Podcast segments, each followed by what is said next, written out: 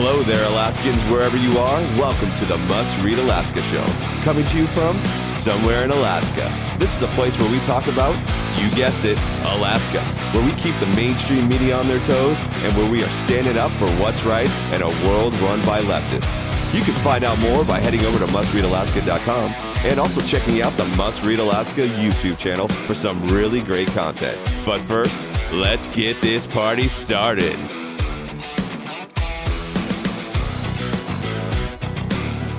Hey, thank you, Scott. Hello, hello, everybody, and welcome aboard Must Read Alaska, coming to you from somewhere in Alaska, and today it's in Anchorage, Alaska for me. And if you like this show, please take a moment and give us a five-star review.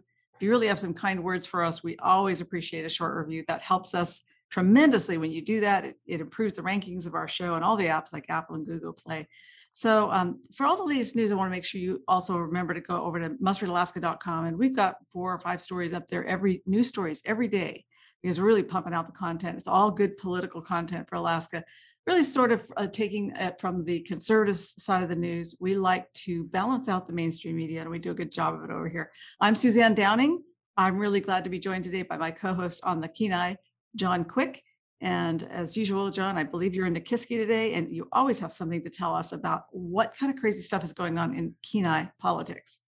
Well, uh, thank you so much, Suzanne. Uh, John Quick here, coming to you live on location from the Kenai Peninsula.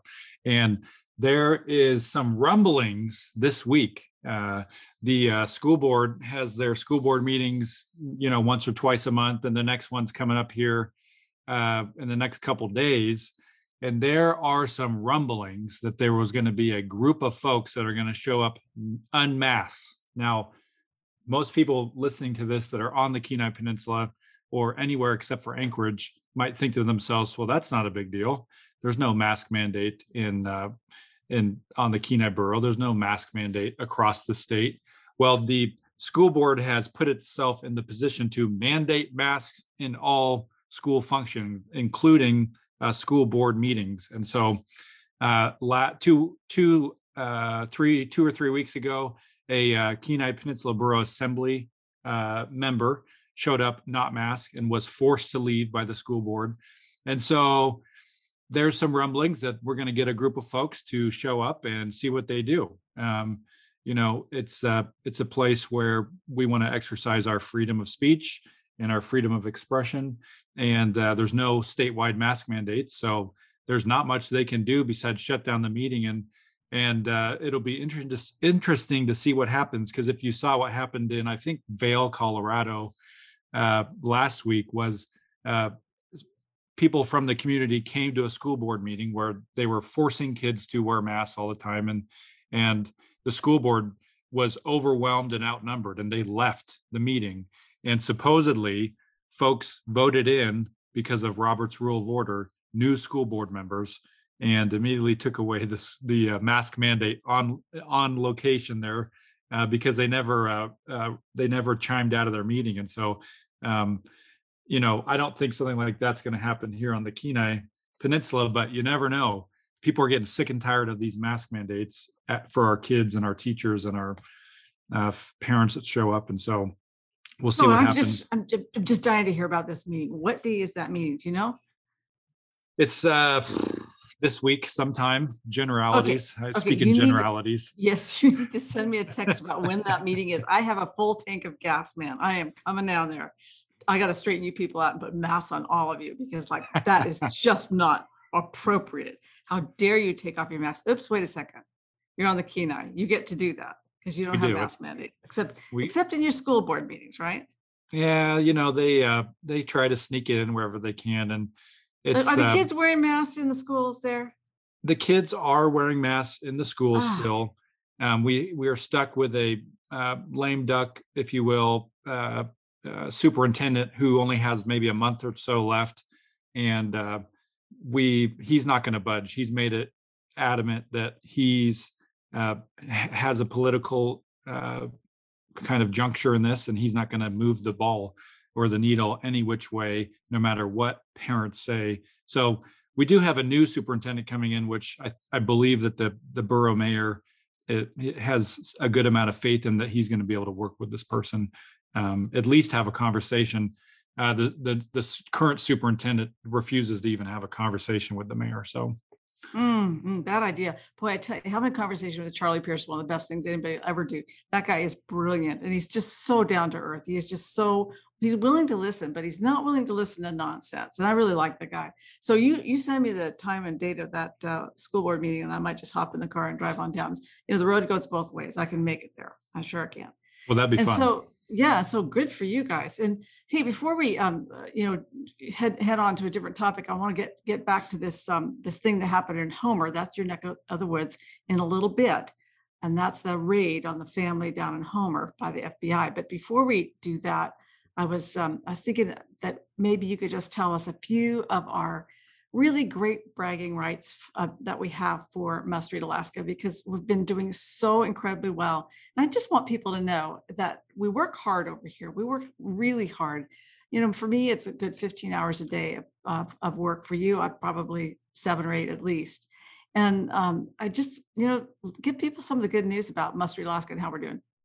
So first, I want to piggyback on kind of what you said earlier, is that if folks are listening to this, or they have friends that read Must Read Alaska or Must Read Alaska's articles, or folks that have downloaded our app or folks that have downloaded our podcast, I want to encourage you to donate, because uh, the mainstream media all across Alaska is is well funded, and they are funded by different, you know, uh, uh, nonprofits or foundations, if you will. That's and true. They have s- staffs of five, six. you know, seven to ten folks, and big budgets, and they have a bunch of full-time writers, and they have full-time marketing people and executives and accountants, and the list goes on and on. We have, uh, you know, a couple of people that are doing this. Suzanne is full-time, and then a couple other folks that kind of chip oh, you, in as as they you can. And, you and Scott, basically, that's it. And and basically you got one writer and a couple of really brilliant young people.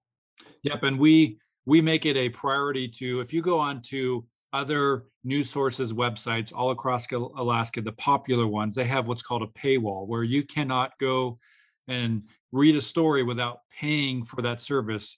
We don't do that. And so we believe that this information be, should be, excuse me, Scott, you might have to edit that out. We believe that this information should be free to the public. And so we, Suzanne writes a ridiculous amount of articles every day. Really, that's and true. Has some, some amazing columnists that chime in every week, and it's free to you. And so if you have experienced some fruit in reading this, I want to encourage you to go to must read alaska dot com and donate, because this literally can't happen without the good folks of Alaska donating five, ten, fifty, one hundred dollars at a time. So one of the things that we just reached was Uh, sixteen point two million views on our website since May of two thousand sixteen, which is just huge number for us in Alaska. And, uh, you know, Suzanne has approved something like seventy-eight thousand comments. And, you know, take that, that's our website. Now times that by two because of Facebook, and then add YouTube and add all these other things. We have a pretty big piece that beast that we're managing on a daily basis. So um, we're excited to be reaching a lot of people. We just launched our Must Read America, which is a uh, kind of a sister company, if you will, of Must Read Alaska. So Suzanne uh, has a, we have a partnership with Newsmax, which is the most uh, popular conservative news source in the entire U S. We have a partnership with them, and, a, and Suzanne has a column with them called Must Read America. And so we decided to launch Uh, Must Read America. You can go to must read america dot com, and we're going to be talking about national stories on Must Read America. Um, we've just get it, we're just getting getting started there, so um, we'll add way more content as the months progress. Uh, sure. But we're excited that that's launched. Well, yeah, and if you're a listener to this um, show, then you're sort of getting the inside scoop on where that's going, because Must Read America is just getting out the door here. But we um, we that's the place where the national stories will go. And we're also looking for some good content writers there to cover national news that's mainly of interest to Alaska, but, you know, also of interest to things like uh, that conservatives in Alaska are interested in, but aren't solely exclusive to Alaska. For instance, Second Amendment rights, oh, First Amendment rights, you know, on, on and on. And, and for, for instance, uh, things that involve the Supreme Court, things that involve land use uh, across the West, and um, just the, the national politics today. And of course, as we head into the next election cycle, we all know that the uh, the, the race in Alaska for the U S Senate race for Lisa Murkowski's seat will be a huge story around America, and all of our content will go on Must Read America as well, so that we can sort of, you know, expand our, our scope a little bit. Well, listen, we've got some good, other good topics that I want to talk about. The mayor's race here in Anchorage and where the momentum is going. And I want to also talk to you about, I hear from you, especially John, about the F B I raid in Homer, like I said, and maybe a little bit about what uh, Senator Dan Sullivan said today when he was speaking in the in the legislature, if we have time. Um, speaking of the mayor's race, however, just um, we'll be in an hour or so here. I'll be heading down to Bernie's bungalow downtown in Anchorage, where there's a, yet another fundraiser for Dave Bronson. I'm waiting for that Bronson um, A P O C filing to show up on uh, the uh, Alaska Public Offices Commission website, because I, I know they've been raising some good money. And I just saw an amazing um, I E that showed up on their filings, an independent expenditure group called Conservatives for Bronson, and they put like eighty-four thousand dollars in. And what wow. I understand is the McKenna brothers are have their trucks, and they've got these signs on their trucks for Bronson, and they're just driving around their trucks around town with these Bronson signs on them. So they had to kind of sit down and say, what is the value of that? And how do we create an independent expenditure group? And how do we report it to A P O C? And apparently it's all on the up and up, because I know I, as I looked at the filings, I see that Cheryl Frasca did the, the filings for them. So, you know, they're going to be clean. And uh, they're, they're, so these McKenna Brothers trucks are driving around town with, with, um, signs on them, and the fundraiser is happening down at, at Bernie's. And over the weekend, uh, I ran into Dave. I went down to South Anchorage, where a bunch of people, like fifty people down there, they gathered, had garbage bags and gloves, and they went and picked up garbage on the roadside for its annual citywide cleanup. It was an amazing event. They filled an entire, a massive dumpster, like two dumpsters full of litter from the roads. And our roads up here are just so littered right now. It's just, I've never seen it so bad. Another fifty people for Bronson were knocking on doors on Saturday. And I just heard today that they have actually done twenty thousand seven hundred doors and calls across Anchorage and Chugach for this cycle alone, not to, not, that's since April sixth. So for the runoff election alone, they've hit over twenty thousand seven hundred doors and calls. So that is really impressive. Um, a lot of a lot of momentum. On Sunday, there were about fifty door knockers out as well through the neighborhoods. And then a person wrote in, uh, I just noticed on their campaign site on Facebook that a person from Peters Creek said, hey, we're really glad you knocked on our door. We usually get ignored out here, but you guys are the first people ever knock on our door. Thank you so much. And so really seeing a ton of momentum on the Bronson side. On the on the Forrest Dunbar side, uh, he was at a vaccine event up at Northway Mall, and it really looked a little bit anemic. He was just kind of by himself, and he got a couple of pictures with some people, but there wasn't any big momentum there. I mean, you go see Forrest Dunbar, he's going to give you a shot. Your arm's going to feel bad for a while. You might get sick, go to bed.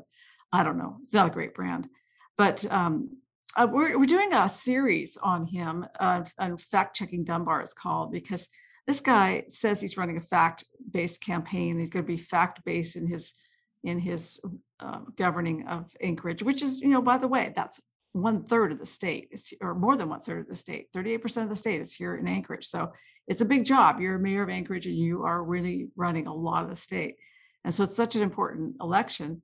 And he says he's fact-based, and the, the rest of us are just um, anti-science. He believes that he believes that conservatives are actually anti-science. This is what they believe about us. But so we thought we'd just go ahead and, and fact check him. And he, he said last week that the Anchorage budget could not be cut. And, you know, we found out that actually since uh, Berkowitz took over, since Mayor Berkowitz took over as mayor in twenty fifteen, he has increased the budget from four hundred eighty-one thousand dollars to five hundred fifty thousand dollars. And I mean, it just goes up and up and up. And really, at the rate of inflation, it should only be at five hundred forty thousand dollars. So it's at it's ten thousand dollars more than it, it ought to be. And he says, uh, Dunbar says that there's absolutely no place to cut. And plus, you know, that doesn't even count the new alcohol tax that they put in, the new gas tax they put in, and all of these bonds that voters keep voting for. I don't know if the voters understand that when they vote for these bonds, Along with that comes something called the maintenance and operations, and that is outside the tax cap. So they are signing up to pay for the maintenance and operations of these facilities for the life of the bond and then some. So um, we're just saying that, you know, on this particular issue and on several others, we found uh, Dunbar to be fact-free. There are places to cut that budget. We do have to cut somewhere. And what, Dun- what Dunbar wants to do is he wants to grow government. And what um, Dave Bronson is saying is that, you know, all these people that were shut down by Anchorage policies over the past year, but still required to pay property taxes for their businesses, maybe those people ought to be getting a rebate or a tax cut in some way, because they have been the ones who have taken the brunt of this. There isn't a single government worker who's lost their job, right? Not a single yeah. one. You know, I think it's it's a very clear distinction. You have one guy, Dunbar, who's been the guy that enforced and stood by and approved and uh, sometimes came up with all of these COVID policies to destroy uh, the economy in Anchorage. He's behind every single one of them. twenty and then times. He, yeah, and then he comes to the table, you know, a couple uh, a week or so ago, and and. and votes to, you know, relax the mandates uh, in Anchorage, which is just a joke. All that is, is political nonsense, because two weeks before that, he said he was going to be fine with extending it well into the summer, and that he was going to vote in favor of extending these emergency orders. And then he realizes, well, crap, Dunbar or uh, Bronson's kind of on my tail here. He actually won the, the popular vote. And, uh, you know, I might lose here, so I better do something real quick. And all this is is a political move to try to gain some more votes. But this is the guy. Dunbar is the guy, if you're listening and your business has been affected, he is the guy that was fine with bankrupting your business.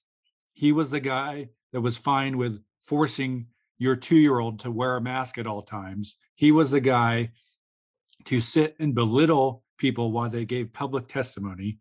And yep. I would love for somebody to do a public information request on personal text messages between Dunbar and Constant, because Ugh. you you would see, and they have to give them up. There's no, I've had, I had to do it when, when I was chief of staff for the Kenai Peninsula Borough, hand over my phone.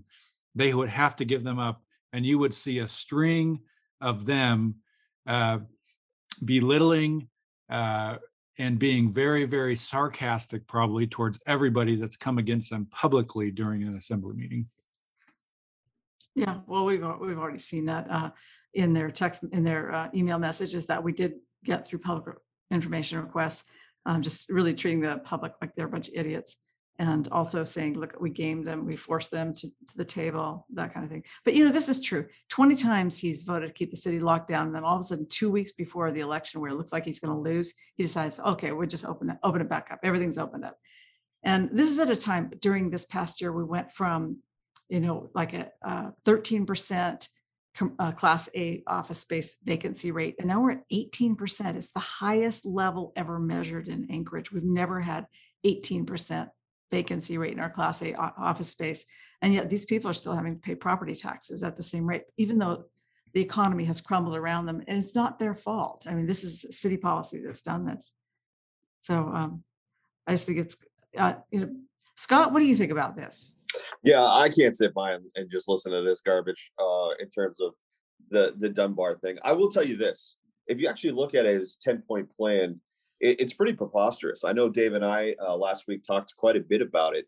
The thing that really gets me is the number one point in that whole plan was seventy percent vaccination rate. And Dave clearly articulated that's that's almost mathematically impossible to do. So his economic plan starts out with something that's almost not feasible, and it continues to go on. I mean, talking about getting ten new businesses to come up here to set up shop with an office space for remote work. I mean, it just goes to show you that how much effort was put into this economic plan when the whole point of remote work is that you don't have an office. Yeah, that's so funny. That's really true. And and and this is a guy who's actually never been in business. He doesn't know what it takes to, to run a business. Good point, Scott. Thanks for jumping in on that. But uh, it's uh, it's going to be really interesting to see uh, where we go in the next couple of weeks, because he he's uh, understands that he's starting to slip. that his message is is hollow, it's not falling well with people, and that uh, Dave Bronson is just an average guy, and he's just trying to help his city. He's a commercial pilot. He's a former, um, you know, he's a retired Air Force bomber pilot.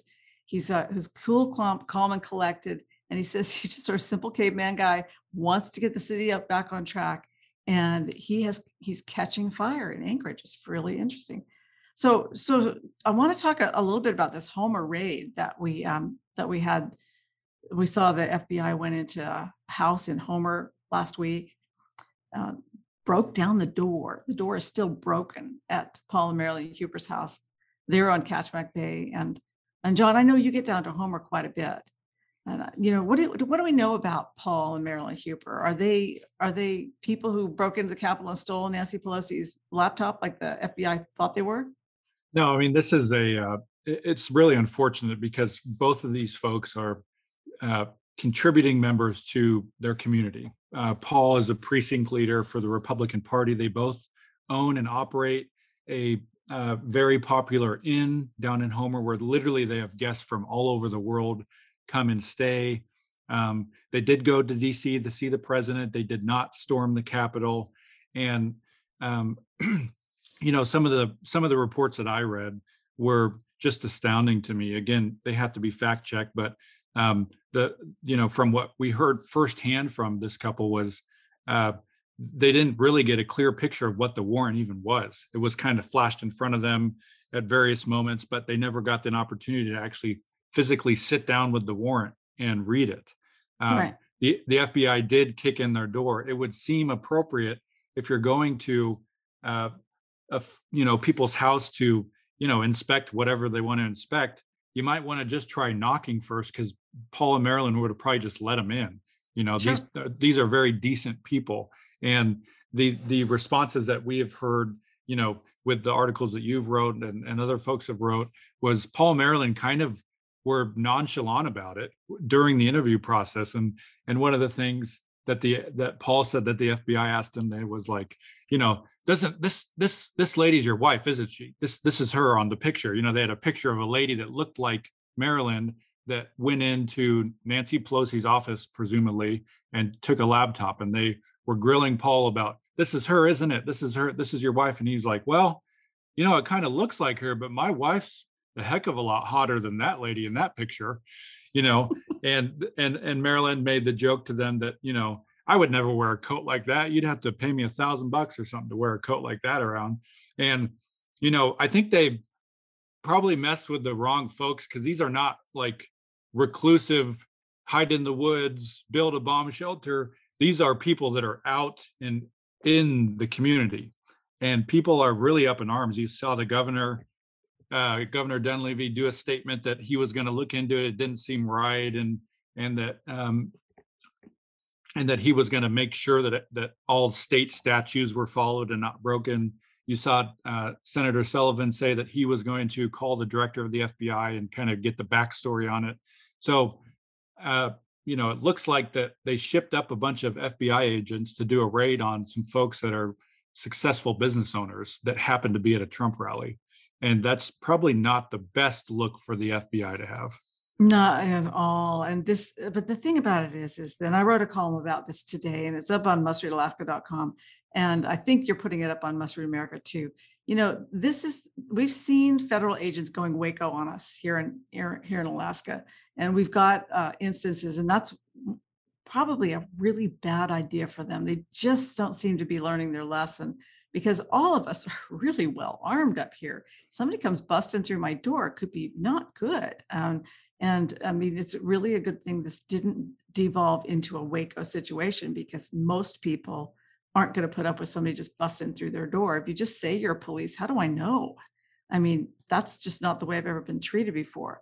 So uh, I think that, um, you know, more information will come out on this, but when we think about, when we think back to what the F B I has done before. Remember, they went and they raided Ted Stevens' house in in Girdwood, and then they uh, indicted him for all this, several counts of failing to disclose this, the remodeling costs of his house down there. He Bill Allen was staying there, and he was paying for remodeling. Bill Allen never submitted all the receipts to him. He just kind of was it was a sloppy deal, but but the senator said, look, I was I was ready to pay them, but I, I just didn't have the, they nobody submitted them, so I would have paid them. And ultimately, that was thrown out by a judge who said that the the F B I had withheld information from the courts that would have been, you know, exonerated him. And well, that was too late already. Ted Stevens had lost his, you know, his trial was a week before the election. He lost his election because he was painted as corrupt. It was really sad. And then after that, he was exonerated. All the charges were dropped by the Department of Justice, and that was in the Obama administration. I will give him credit for that. And then, um, you know, after that, the, you know, one of those F B I guys actually ended up committing suicide. I mean, there was such a shameful thing. The whole thing was so shameful. And then, you know, looking back in two thousand seven, same year as that raid, we had we remember that John Sturgeon was on the um, on the Nation River up there in the Yukon Charley Preserve, and these armed agents from the Park Service, of course, they're armed up there because there's grizzlies and so forth. They told him to get out of his boat, and he would have to find his own way back, but he couldn't move his boat any further because it was that he was on federal land. Well, he's not. He was on a river. Rivers are state, uh, state um, managed in Alaska, and if we are prevented from using our rivers by the federal government, those are our highways. And so it was quite a, a case with the John Sturgeon against the Park Service in the Yukon Charley Preserve. It went all the way to the Supreme Court, and he won. He won not once, he won twice. He had to go twice, cost him one point two million dollars, just so he could go to his moose hunting ground with his boat. I mean, you can't get out to moose hunting ground without your boat in a lot of places. And then in, in twenty thirteen, you remember the miners were up in Chicken, Alaska, right there on the border of Canada near Eagle, Alaska. And these A T F and, and F B I agents came swooping down on their placer mining camp with their guns drawn, and they were in bulletproof vests, and they, like they're going to find out that these guys were violating the E P A Clean Water Act. And there were like thirteen or fourteen of them, and they all just roared into these camps, scared the bejesus out of these miners, because I mean, they're just the last thing you expect when you're in the middle of nowhere. I don't know if you've ever been to Chicken, Alaska. I know you haven't, but it is in the middle of nowhere, and it's a great little place, population twelve. But, you know, this is the kind of thing that we have seen before. And that's why what happened in Homer, we just, I think it just rubs us the wrong way when the federal government treats us that way. It just, it's not a good look up here. Nope. I will uh, tell you a one minute story of when a U S Marshal saved my life. Okay. I was six, sixteen years old. Me and some friends were in a car, and no joke, a group of folks got out of their cars and surrounded us with swords, li- real swords. Like they and like sa- samurai swords, or like samurai swords. We're sixteen like, years like, old. Or like, like big, you know, sword, sword and the stone swords. Like big samurai swords. Like they surrounded, there's like six or seven guys surrounding our car with samurai swords. And we're like, what are we going to do here? We're boxed in. And out of nowhere, a U S Marshal comes along and no draws his weapon and tells these guys to put down their swords. And he comes up to our window and knocks on the door, and he goes, yeah, we've been following these guys for some time. You guys can just get out of here. I'll take care of it. And he flashed us his U S Marshal badge, and uh, U S Marshal saved my life that day. Where, what state was that in? That was in the great state of Washington. Okay, that's crazy. That's really, that's a crazy story. That is one for the grandkids. That's all I can say. Hey, everybody, before we go, if, uh, for the rest of the week, just please sign up for the Must Read Alaska newsletter. You can sign up there, right there on must read alaska dot com. And you'll also get Club M R A C, which is the daily bulletin from the halls of the Capitol. And I'm working on tonight's issue right now as we speak. And uh, be sure to tune in on Wednesday or Thursday mornings. I guess Wednesday night, Thursday morning. Usually it's up by Wednesday night, to the Scott Levesque edition of the Must Read Alaska show. He does a great job. He is a rock star on Wednesdays. So if you're a supporter of us, thank you so much for your support. It really makes it possible for us to stand up for what's right in Alaska. Um, if you'd like to support the conservative side of the news, you know what to do. Just the right side there at must read alaska dot com. There's a button, and just push that and, and donate what you can. And that allows us to stay strong, independent, and thoughtful here against the liberal activist news media. So until next time, we're signing off from somewhere in Alaska.